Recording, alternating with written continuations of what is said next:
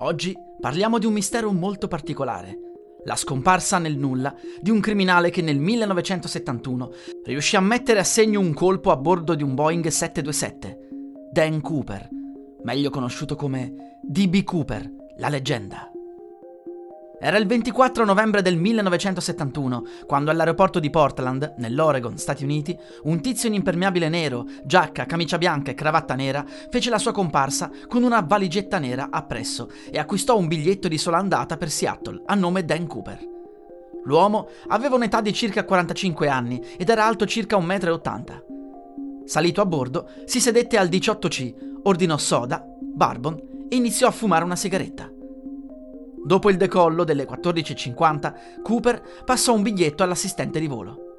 La donna pensò che fosse un tentativo di rimorchio, magari c'era scritto il suo numero di telefono, così mise semplicemente il biglietto nella borsetta.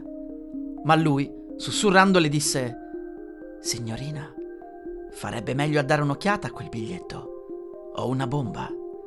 La donna iniziò a spaventarsi e decise di leggerlo. Sopra il biglietto c'era scritto a pennarello: «Ho una bomba nella mia valigetta. La userò se necessario. Voglio che si sieda accanto a me. State per essere dirottati. Non fate scherzi». L'assistente di volo si sedette accanto a lui e chiese di poter vedere la bomba. Dan l'aprì leggermente e le fece vedere il suo contenuto. 8 cilindri rossi e fili collegati ad una batteria. Sembrava decisamente serio. Chiese un riscatto di $200.000, 4 paracadute e un'autobotte a Seattle per rifornire l'aereo una volta arrivati a destinazione. La donna comunicò le sue richieste al pilota comandante William Scott e questi avvisò le autorità. I passeggeri non vennero aggiornati sulla situazione, ma venne semplicemente detto loro di un ritardo a causa di un piccolo problema meccanico. Cooper andò a spostarsi vicino al finestrino in un altro posto, al 15F, e indossò degli occhiali scuri.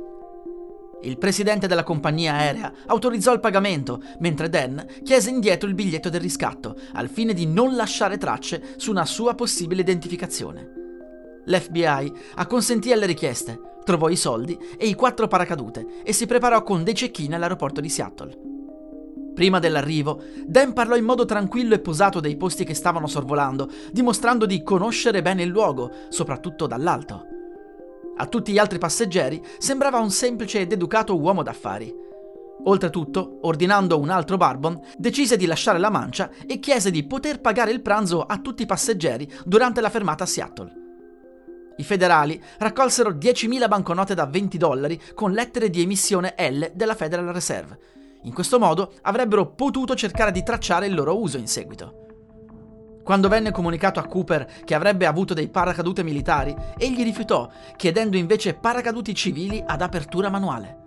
Tutte le sue richieste vennero soddisfatte e alle 17:39, pochi minuti dopo, l'aereo atterrò a Seattle in una pista apposita isolata dalle altre.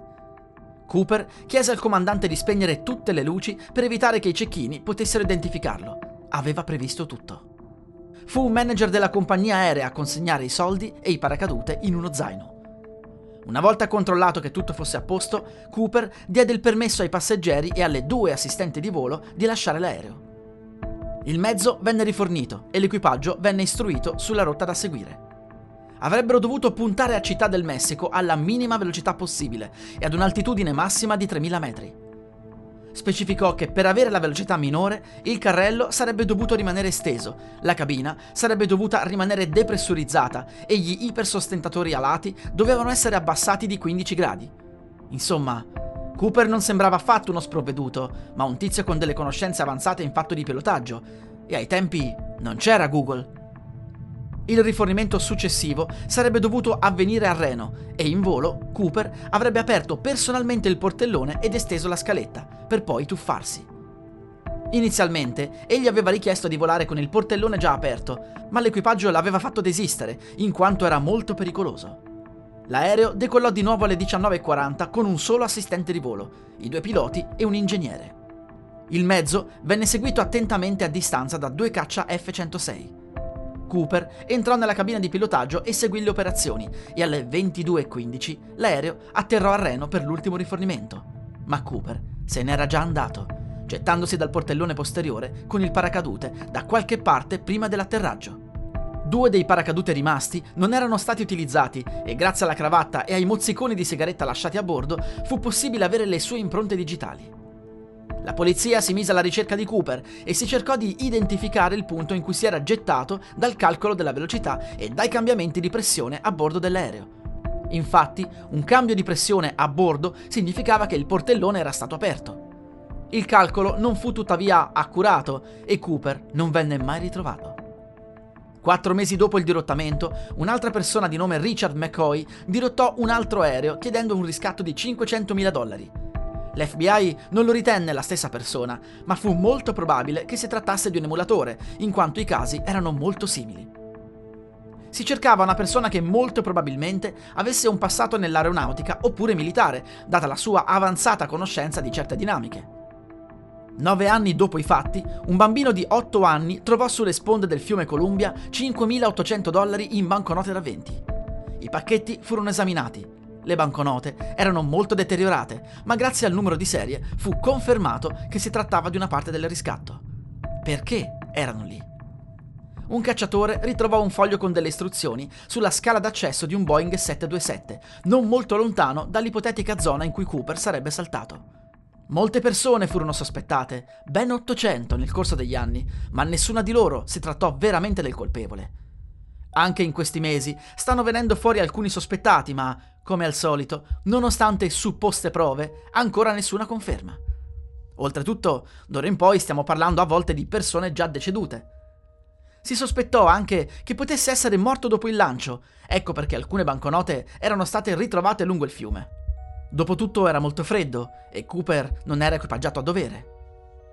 Possiamo dire con certezza che D.B. Cooper fu il più audace e astuto dirottatore di tutti i tempi, anche perché quello è l'unico caso di dirottamento aereo che non è mai stato risolto in tutta la storia dell'uomo, da quando esistono gli aerei.